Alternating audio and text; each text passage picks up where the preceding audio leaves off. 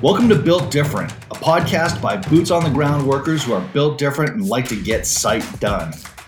We're here to listen, question the status quo, and continue to find better ways to build the world. Hey guys, welcome to the Built Different podcast. I am Matt Daly. This is a podcast that is really for boots on the ground hard workers who are built different and like to get the job done.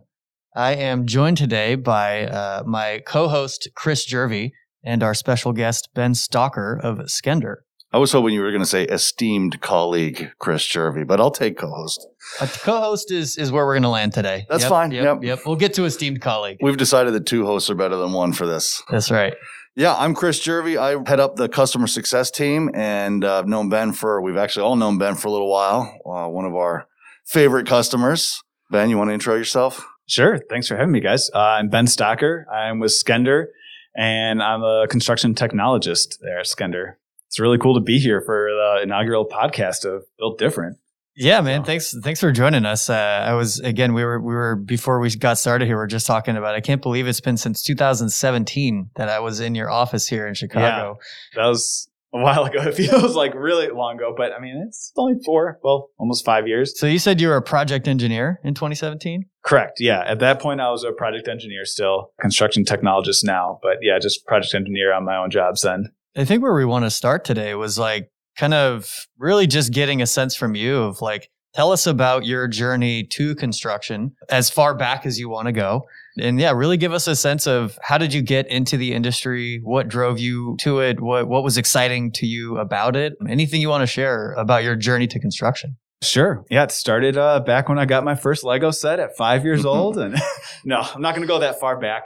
Really, I've just always, I mean, you hear this response a lot, I feel like, with people who are engineers and whatnot, but you start, you're good at math and science, and people tell you, oh, you know, you should be an engineer then. So it just kind of fits. And I think when I was younger too, my mom even always told me, you should be an engineer. But like, I didn't even know what that really meant. You know, when you're in like, you mean the guy that drives the trains? yeah, exactly. That's what everyone thinks at first. So then after looking more into it, I was like, okay, this kind of does make sense. I almost like went a completely different path. A little known fact, actually, I almost went into like video editing, video production kind of stuff. Why video editing? Why video production? What brought you to that? I just liked that a lot when I was younger, like middle of high school, made a lot of like skating videos with my friends and stuff. Mhm. So yeah, uh, I just thought I'd go bigger with that, but then realized, uh, no, engineering is going to be a much better career path. You realized you wanted to build the half pipe almost and did. not, and not just record the skating video. I almost did in my backyard at one point. Not gonna lie, That's awesome. didn't happen. I don't think my parents would have liked that very much. So, what did you study in college? I did civil engineering with a structural emphasis in college. Not doing proper proper engineering like that anymore, but that's definitely like the building block stepping stone to get into construction. Yeah, you can do anything in construction if you have an engineering background. With the engineering degree, went off of college and worked for an electrical contractor for a little while, like four years or so. And then I just realized I wanted to get more higher up on the construction food chain or whatever and move up to a GC so you can actually get involved with more trades. Mm-hmm. Um, and so that's when I started working for Skender. And I started with them as a project engineer. Was a project engineer for a handful of years, working on my own projects and stuff. And that's when I met you guys while I was still a project engineer. And then I've always just been the person, even while I was a PE, that was just interested in technology, trying out new things, even if it was something as simple as a new task management software like Wunderlist. I, I loved Wunderlist when that still existed. And I would try to get any team I was on to use Wunderlist so we could collaboratively do task management together. So even just little things like that. I was always the person looking into new tech. And then eventually talking with other people at Skender, we were just like, why don't we make this a full time position? Other companies are starting to do this, but it's still a relatively early type of role. So we uh, added a construction technologist role, and that's where I'm at now.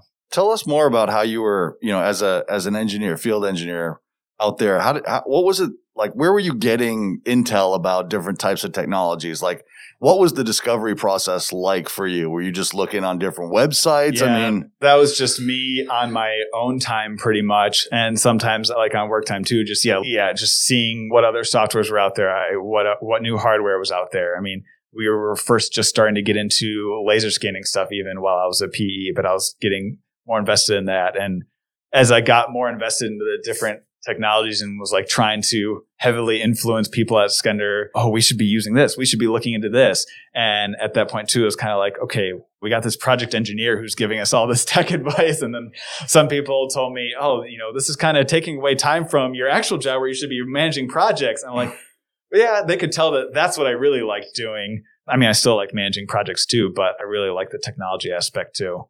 And I always just saw laws and systems and I, I liked to make things more efficient and streamlined and stuff like that. And that's still what I'm doing to this day by adding new tech to job sites. Do you think at the time you were trying to actually address pain points or was it more just curiosity about what was out there? Were you really trying to like solve problems that you were running into in the field? Oh, definitely. That's exactly what I was doing. I mean, I purchased a, my own single 360 camera and before we even met Matt and you showed me StructionSite, I was taking those 360 photos and manually making my own little plan in Bluebeam where I had to add each photo to like a hyperlinked pin and I was hosting the photos up on like a, a, 360 web hosting service that, you know, just individual photos. They weren't organized in any way. So it was a very manual process. So like that was painful way to solve that problem and then introduced to you guys and life became easier. But yeah, definitely solving problems on my own there. Wasn't just tech interest only. It was problem solving. No, I was actually trying to use it and implement it. Yeah. How did you guys meet? Oh man, was it through that first visit with Kevin? It was through the first visit. Yeah, yeah, we met through Kevin. He he's the one who brought you guys to our office, I believe. Yep. And then he brought me in on that meeting because, like I said, even though I was just a project engineer at the time, I was trying to. You were his guy. I was trying to. He was like, I, I, gotta bring. I gotta. I know who I need to bring to this meeting because we're bringing a tech vendor in here, and like you are clearly the guy that he wanted to be like, all right, you got to check this out. Yeah, and I think he might have known that I was trying to the method I just was talking about, where I was manually adding everything into Bluebeam. Like I think he knew that I was doing that, so he was like, ah, "I think I have a better solution for you." that is that is awesome. Um, even just going back, like rewinding a minute there for two, like I, like in this piece, we wanted like really the path to becoming a builder. Talk about that moment from you know you get out of college, you got your civil engineering degree, you don't have to go into construction. You went to go work for an electrical contractor. Why?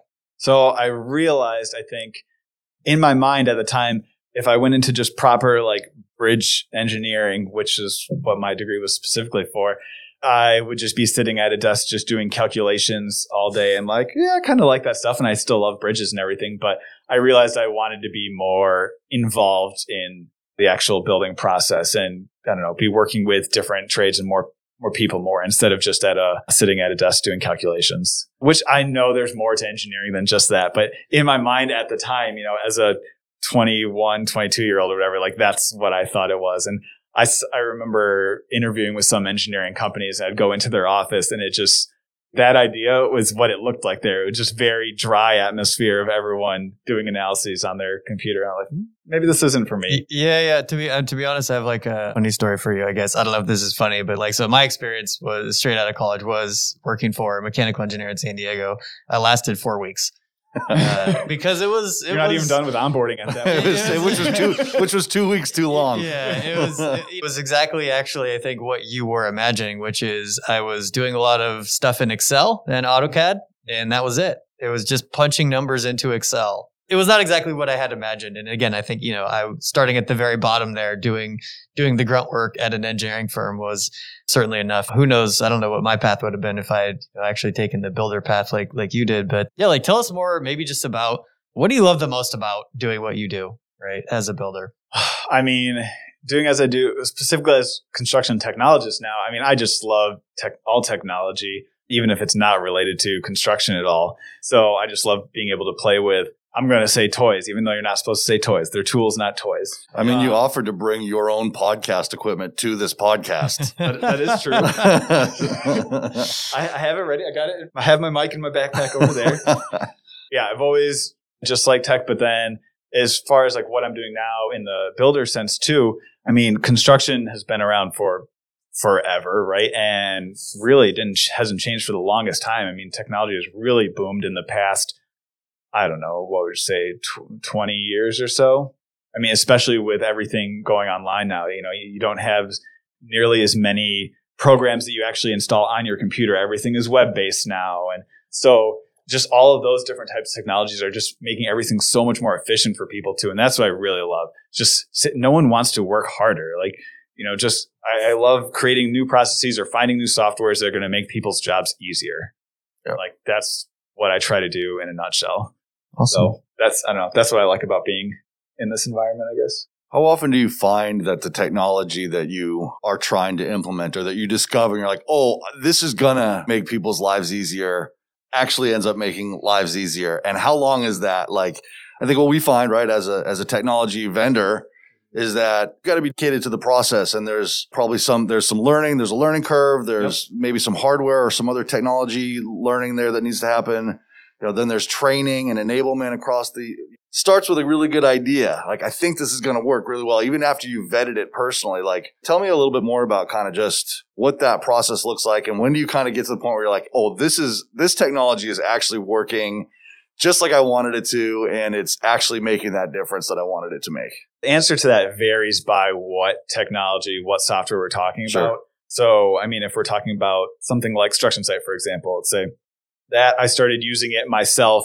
And then I think I mentioned that it organically grew in Skender because other people saw what I was doing with it and they just instantly were like, this is looks extremely useful and cool. Like I want to start using this too. So like there are certain softwares like that where it's just easy to get that instant that instant feedback where people just know right away this is good i want to use this and there are definitely other things like that too i mean moving away from 360 camera stuff even just when we started using drones back in 2015 i don't know. I started with a with a phantom 3 and like i remember the first time like there i mean i just learned how to fly the thing. Part 107 licenses weren't even a thing yet and I went out to the job I was on. It was an outdoor project that had like 12 buildings all within a couple blocks. And I was like, okay, this would be cool to get progress photos from the air. And so I took our drone and I just took some photos, you know, hosted them up on like OneDrive or something like that and shared it with the owner. And they just said, this is amazing. I want this every week. Period. Mm-hmm. That's all the email said back. And I was like, okay, that's so that's the kind of like instant feedback and reward, like where you just know, okay, this is going to be great. And then our drone program has evolved since then, and we're you know, using actual software for it now, and yeah, it's it's great. I mean, then there are other things like let's go talk about laser scanning for a second. Like that is definitely like a slower takeoff. Yes, some people see the benefits right away. You know, there's so many things you can do with it. Then there are people still now who are like, well, okay, you have this what I think is you know pixelated looking model of a point cloud, like what do what do I do with this? There's some people that still don't get it. So that's one that's not as instant. But the people who understand how to use laser scanning and point clouds, like they can get it. But yeah, that one's less quick to get that instant feedback. What do you think the delta is between tools and technologies that get that very quick light bulb moment and adoption, ones that don't? The delta there, I mean, one just your own satisfaction of knowing you've implemented something that works well for me, going back to the laser scanning, that's is slower. I'll say. I mean, we still use it on most jobs, but that like it it took a while to kick off and figure out how to use it and stuff. So you have to think like, oh, is this really you know going to work? I, I knew myself that it was going to work, but it's really convincing the other people that it's good. But so that would be a delta is just like that time of uncertainty, especially you know higher ups and suites and stuff. If they they're the ones who really need to be convinced it's working. So there's that delta for if something takes longer to actually see success, there's just the delta of the that trial cost as well.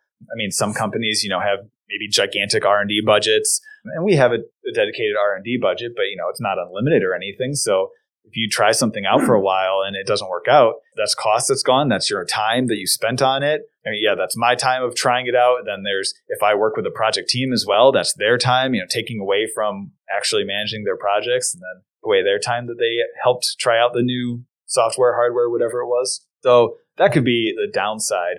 But I mean, that's inevitable. You're always going to get trials that are going to turn out like that. I mean, there's that saying, you know, if you're going to fail, if you're going to fail, fail fast. Heard that before. And yeah, that's definitely true. There are certain tech and softwares that we tried where we realize, oh, I think it's going to be great. And then, you know, we'll, we'll buy a trial or, you know, small period of it. And I try it out with the project team. And then they're like, man, I don't know if I really like this so much. And then mm-hmm. uh, sometimes I'll be like, no, no, no, we got to just push forward. Growing pains, we'll get to it. And then other times though, it's like, yeah, I agree with you. Okay, let's just stop this. Don't waste any more of your time. Yeah. I was look, can we let's pull on that for a minute because I think we never talk about the technologies that didn't make it, right? And the ones that you tried to get adoption in the field for probably very valid reasons, assumed that it was going to have the impact we wanted on on the folks on the project team, but it didn't. Like, what would be what's an example of something that you were pretty sure that it might get Ah. adoption and work, but just ultimately didn't get the legs in the field that it needed to? Yeah, I'm not going to call out specific softwares or anything, but That's probably a good um, idea. yeah, uh, a more general one I can say. I don't want to say this has failed. I just want to say it's. I don't feel like it's fully there yet, and that's going to be mixed reality, like the Hololens. Mhm. That's the one I was super excited, especially when the HoloLens 2 came out. It was big promises of improvements from the HoloLens 1. That was two years ago now. And we did some trials with it, and it really is an amazing technology. But it just like, we came across issues where like we bring up the model in the field and there would be drift problems where a pipe is whether it's six inches off or six feet off of where it's supposed to be and it's like give something like that to a superintendent who's trying to coordinate where the sprinkler pipe is going to go and it's six it, the model in in the HoloLens is showing six feet off of where it's supposed to be that's they're going to say this is a piece of garbage and say i never want to touch this again Yeah. so it's a timing thing, right? Like it's it, it, so much of it comes down to timing, right? It's not Yeah. like this isn't this isn't a bad or useless technology. No, oh, it's it's, It's- absolutely amazing. I, I love it. There's just some shortcomings still, and it just it needs a, a little more time to mature. And like, yes, you can get around all the drift problems. You can you know set up more alignment points and stuff, and realign it every if you every 50 feet as you walk or something. There are ways around it, but it's just not that incredibly simple where you can just hand it off to anyone and it's intuitive and easy to use mm-hmm. without problems. Yeah, without calling out specific softwares, that's my biggest annoyance fail the past couple of years at least. I want it to work. It's going to get there. And there's also just the accessibility of the of headsets too. Like it's not like 360 camera work with StructionSite. You can buy those cheap 360 cameras and give them to everybody on every project, but you're not going to buy hundreds of HoloLens headsets and have them all over the place. I mean, Mhm. you could if you just have deep pockets. Tell us a little bit more. When we, before we got started on the on the podcast, you were sort of talking a little bit about technology and practice and some of the things that you do to try to you know quickly enable and get people to get over those initial humps. Like you were talking about accessibility being a, a big thing for you. You want to dive into into kind of what that means for you and how you put that into practice? Yeah, I mean, it's one thing to have the technology and use it on a trial project and you know maybe show off in a marketing video oh we use this on this project it's, it's cool but you know 99% of your other projects don't use that you don't use that as a full company so what we try to do is like when we in- implement a new software or whatever like StructionSite for example it's not a hey we have this option of using this or you could use a different software if you want. It's like no no this is what we're using now. This is what Skender's using and everyone's going to get cameras. Everyone's signed up on this. This is what we're using on every project going forward. Making it easily accessible like that is just super important. And uh, going back to the cameras too like I said, we everyone has access to those. We have a camera on every project. Sometimes just from people moving around, there's multiple cameras on one project, but we never want to make it hard to get camera to be able to take your progress photos. So I've talked with some people who come from other companies and their company might have five, ten cameras that IT owns and you have to check them out from IT, but then you have to, you know, get back to the office, get it from IT or have it shipped out or whatever. And then, you know, check it back in. That's just a pain in the butt. If it's not accessible and easy to get, they're not going to do it at all. They're not going to do those weekly or more often captures. So that's important just to make sure it's easy for people to use the tech that we implement. And then like the drone stuff that I was talking about, we try to make it so that we can go to any job that we need to uh, without like limitations. Like the, I try to, you know, get to as many jobs as possible. It's like I'm our pilot as well. So I try to, yeah, make it so that you don't have to, I don't know what I'm trying to say. I make it so that I can get to all the outdoor projects. Get Yeah, the drone, yeah. the drone documentation they need, and then laser scanning as well. You know, the, I'm able to get to all of our jobs to scan that they need it. You know, it's not too often enough where I'm going crazy getting out to all the jobs.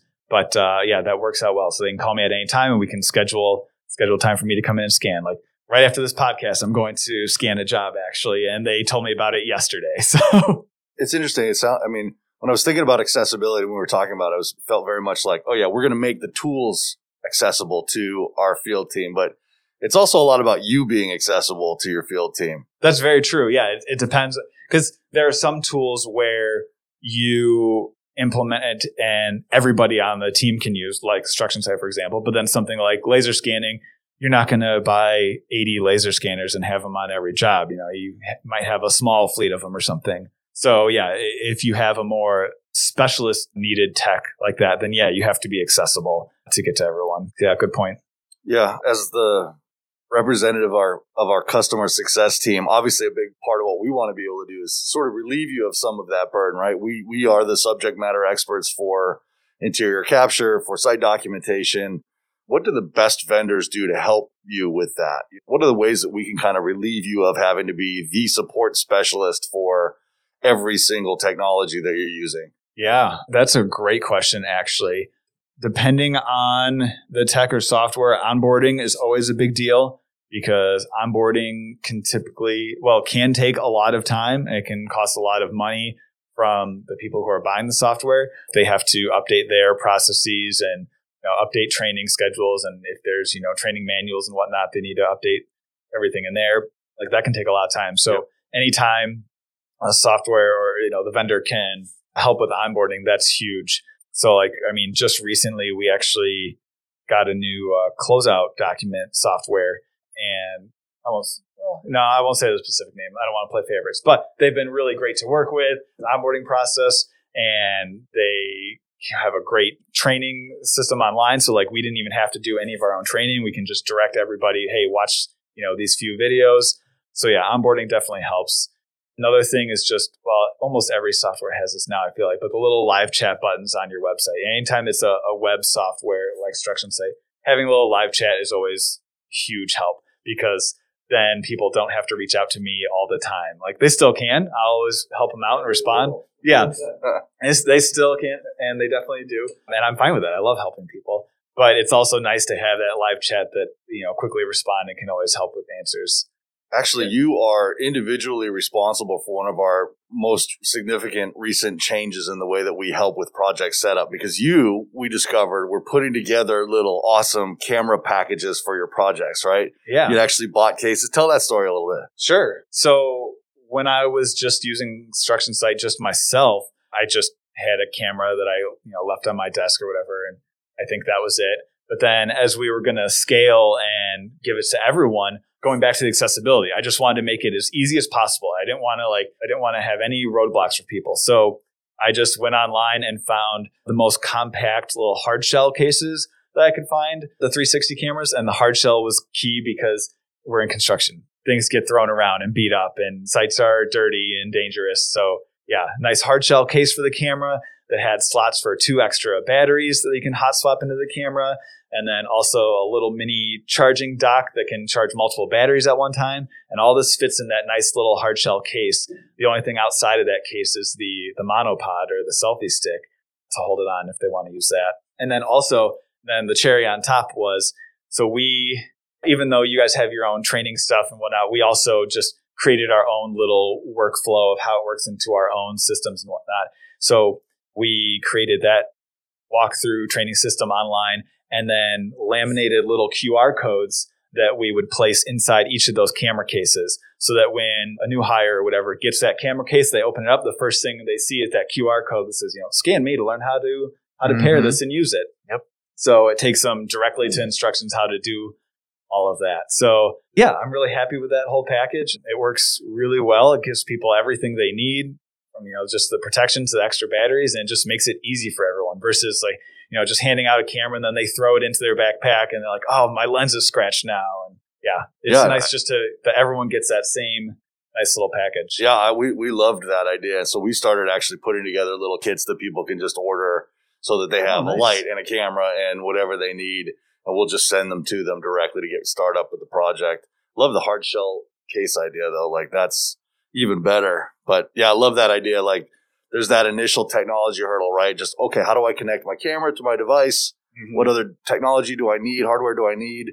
Just here. Yeah. Put it in a box and open it. Yeah. And I'll still help people set it up if they need to. Sure. Sometimes people still like doing it in person. But then other people are like, oh, no, you gave me instructions. All right, cool. I'm good to go. Yeah, there have been times where new hires have only been here for, you know, a week or two or whatever, and then I'll check in with them and be like, "Hey, did you need help setting up StructionSite?" And they're like, "No, it's easy. I figured it out." like, Great, I love people like you. so do we. Yeah. there, there's another thread here related to accessibility that that I actually would love to hear from you on um, about. So we talked about accessibility to the hardware. We talked about you personally being accessible to your team. Uh, what about the accessibility of the data? Is there anything that you're you're doing or trying or that you've seen or that that you guys are currently like using in practice that makes this information more accessible to the project teams and make sure that it gets for example if you go out and scan or you you know you go fly a drone what are the ways anything that you're doing or trying there that round trips that information back to the people who need it to make decisions?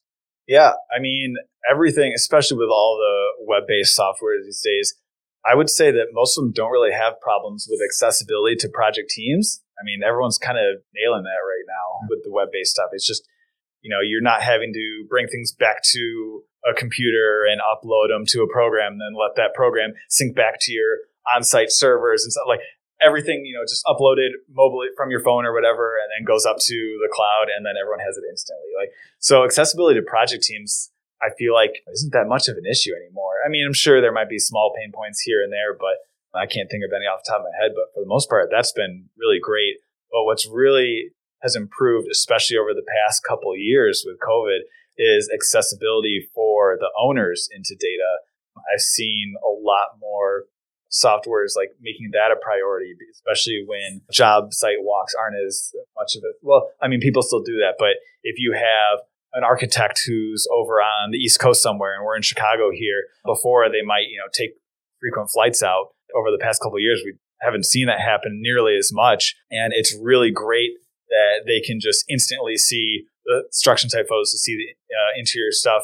And then they can, I mean, we've had this owner on this East Coast. He'll contact me directly and be like, oh, hey, can you go take some drone photos of this specific spot, you know, on the 13th floor of the, on the south side of this building or whatever. I want to, you know, make sure this is good. So that type of accessibility to the owners, I think has been huge this past couple years. I mean, we've actually done official like city inspections through StructionSite. Right. So that's big. I didn't think they would actually go for that. And there were, I've heard that there are some inspectors who will not do that no matter what, like even in the peaks of COVID. But we've had some where they're like, yeah, if you can take enough pictures, that that will be good enough for us. So we'll, you know, popping every ceiling tile to see up up top, and yeah, just take a really detailed uh, photo tour, and then that was good enough for them for inspections. That is awesome. Are there aspects of the way you guys are building now that had to happen because of COVID that you think will stick around? Just that the concept of being able to see your job site from anywhere, I think that's the biggest change. I'm seeing more jobs want to have cameras in like so not only stationary 360 photos or video walkthroughs, but like actual live and time lapse cameras from the inside of their job. Like mm-hmm. people want to see that so they can see it remotely. And so that's something that really picked up during COVID that I noticed at least.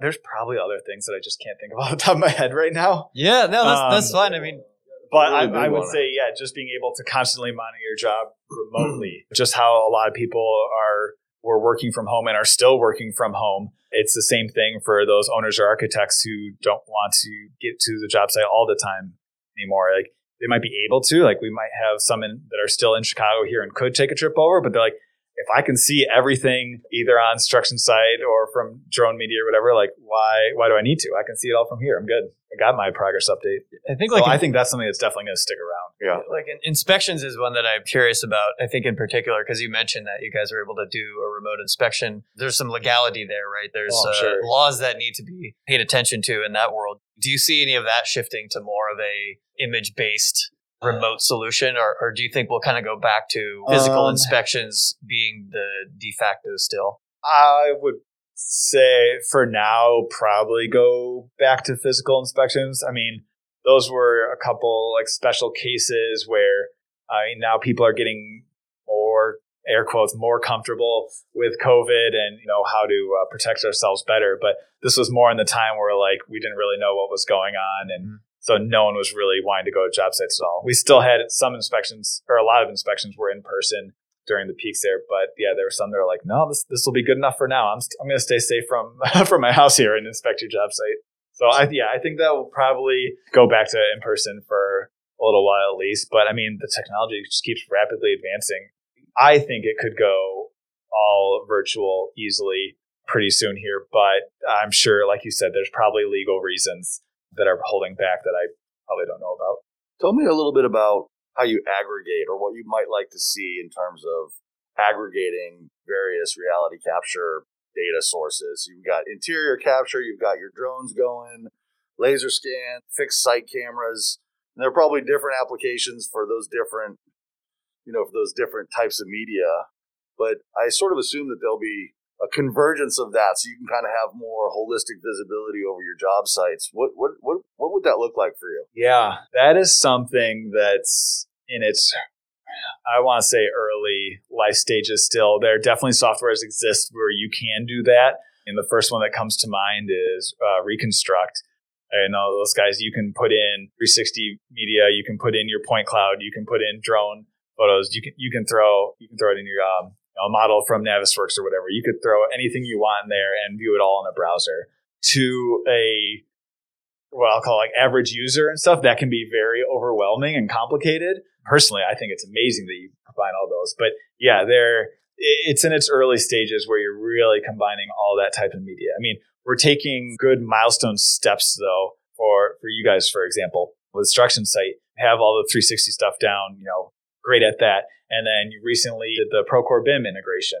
So, you know, we have our models that lived in Navisworks or whatever, and then Procore comes out with Procore BIM. We can easily have it in Procore where we have everything else.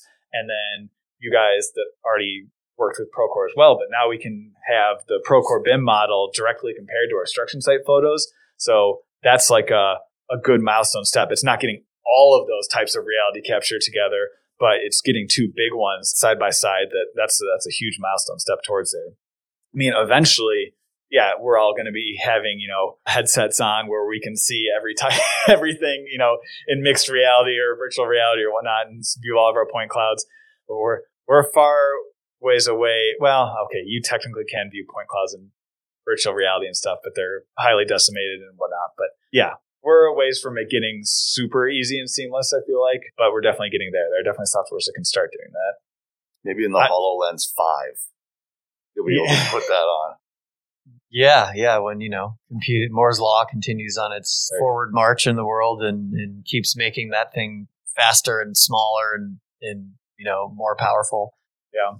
Let's switch gears a little bit and selfishly, let's talk about some StructionSite. You yep. know, like we, we always love to hear, we always love to hear stories you know, about specifically where where did the value come from? Where were we helpful for you guys? Sure. I kind of touched on it before, but I instantly saw the value when Matt you came into our office back in 2017 and just gave your your initial pitch because at that point I was manually putting photos into Bluebeam. yeah, you were like the ideal person to talk to. You're like, oh, you're already doing this. Yeah, I basically already spending made, a lot of time on it. Yeah, so. I already made my own StructionSite. It was just extremely manual. And so I personally instantly saw the value. Yeah, and then, but like Skender as a company saw the value very quickly after that because, like I said earlier, it just organically spread. I was using it on my own projects, but then you know, as I, you know, moved from one project to another, I would work with, you know, slightly different team. And then they would be like, oh, this is really cool. I want to use this. But then as I, you know, moved on to a different project and they did as well, they were like, well, I still want to be using this, you know, just because Ben's the only one with a license here at this moment. You know, I want to use it on this other project. So it just was slowly organically spreading as more people saw it until the point where it's like, all right, we're why are we just slowly doing this? Let's just go company wide with it. Why did so, they want to use it though? Like, what were they? What were they getting from it that was making them want to continue to use it? Was this a vis- was it uh, like purely visibility? Were I mean, they just at, visibility know, to the job happening? for us, the owners, and our subs? I mean, like one of the biggest uses that I was using it for initially as well was for pre-con walks if we were bidding on a job even i would walk it take 360 photos and then i would share that with our subcontractors to know, even though they would do a site walk as well, now they could have this site walk of 360 photos and give us more accurate numbers. Right. And that sounds, you know, just easy and commonplace now, but back in 2017, that was a pretty new concept still. Mm-hmm. So yeah, we, I'm trying to remember the original question right now. no, no, it was, it was, it was yeah, it was, it was really just about like getting into the specifics of if you got somebody on your team that's going, I want to use this thing, we always want to know why. Yeah. Like what Oh, is okay. what is driving that specifically that Yeah, that makes the people so- on your team say, This is something I gotta keep using in my project going forward. yeah, it was just that visibility of the job site as well. Like one of the biggest things too was it we are able to get more data and spend less time getting that data.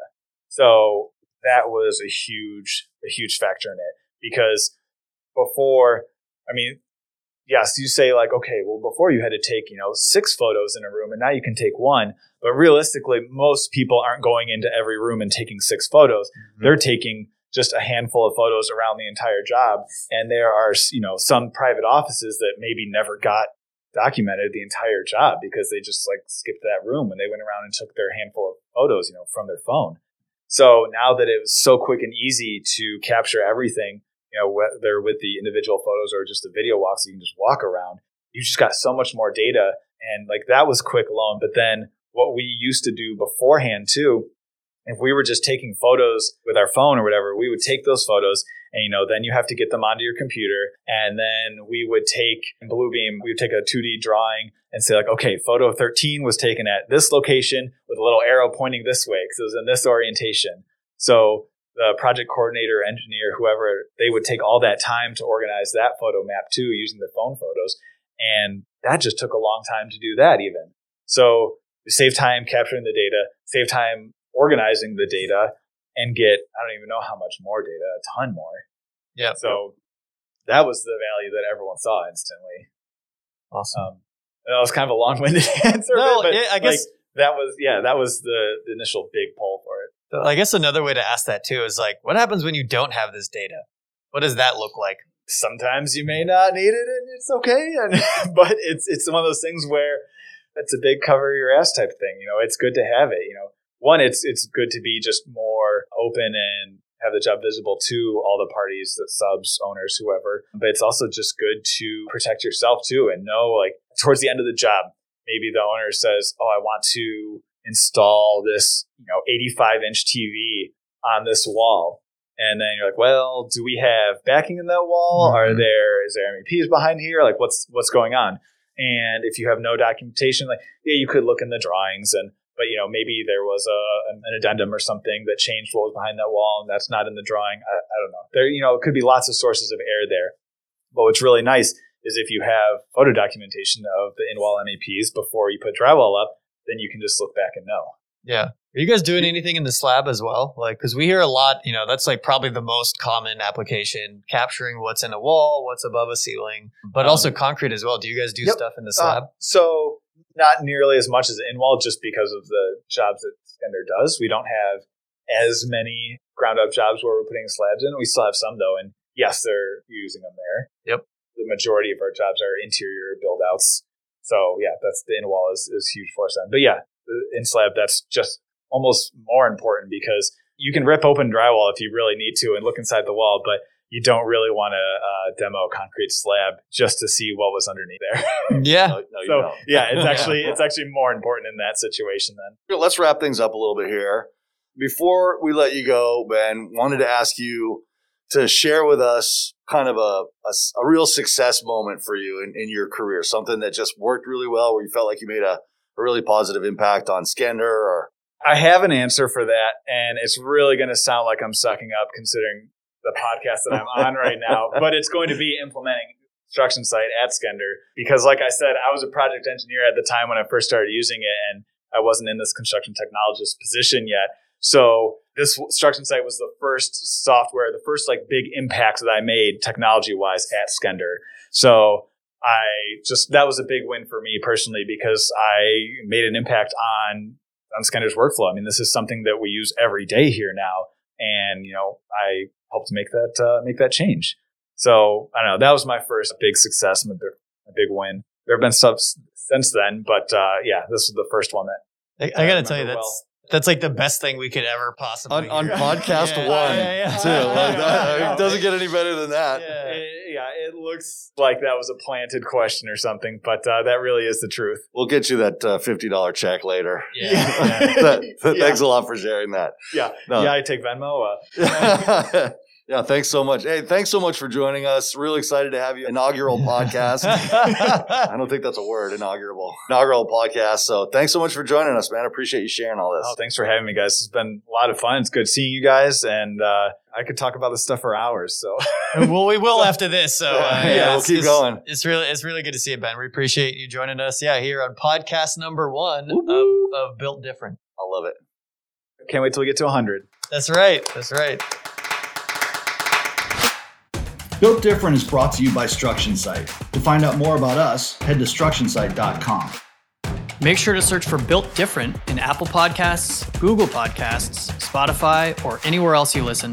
Click follow so you don't miss out on any future episodes. On behalf of everyone here at StructionSite, thanks for listening.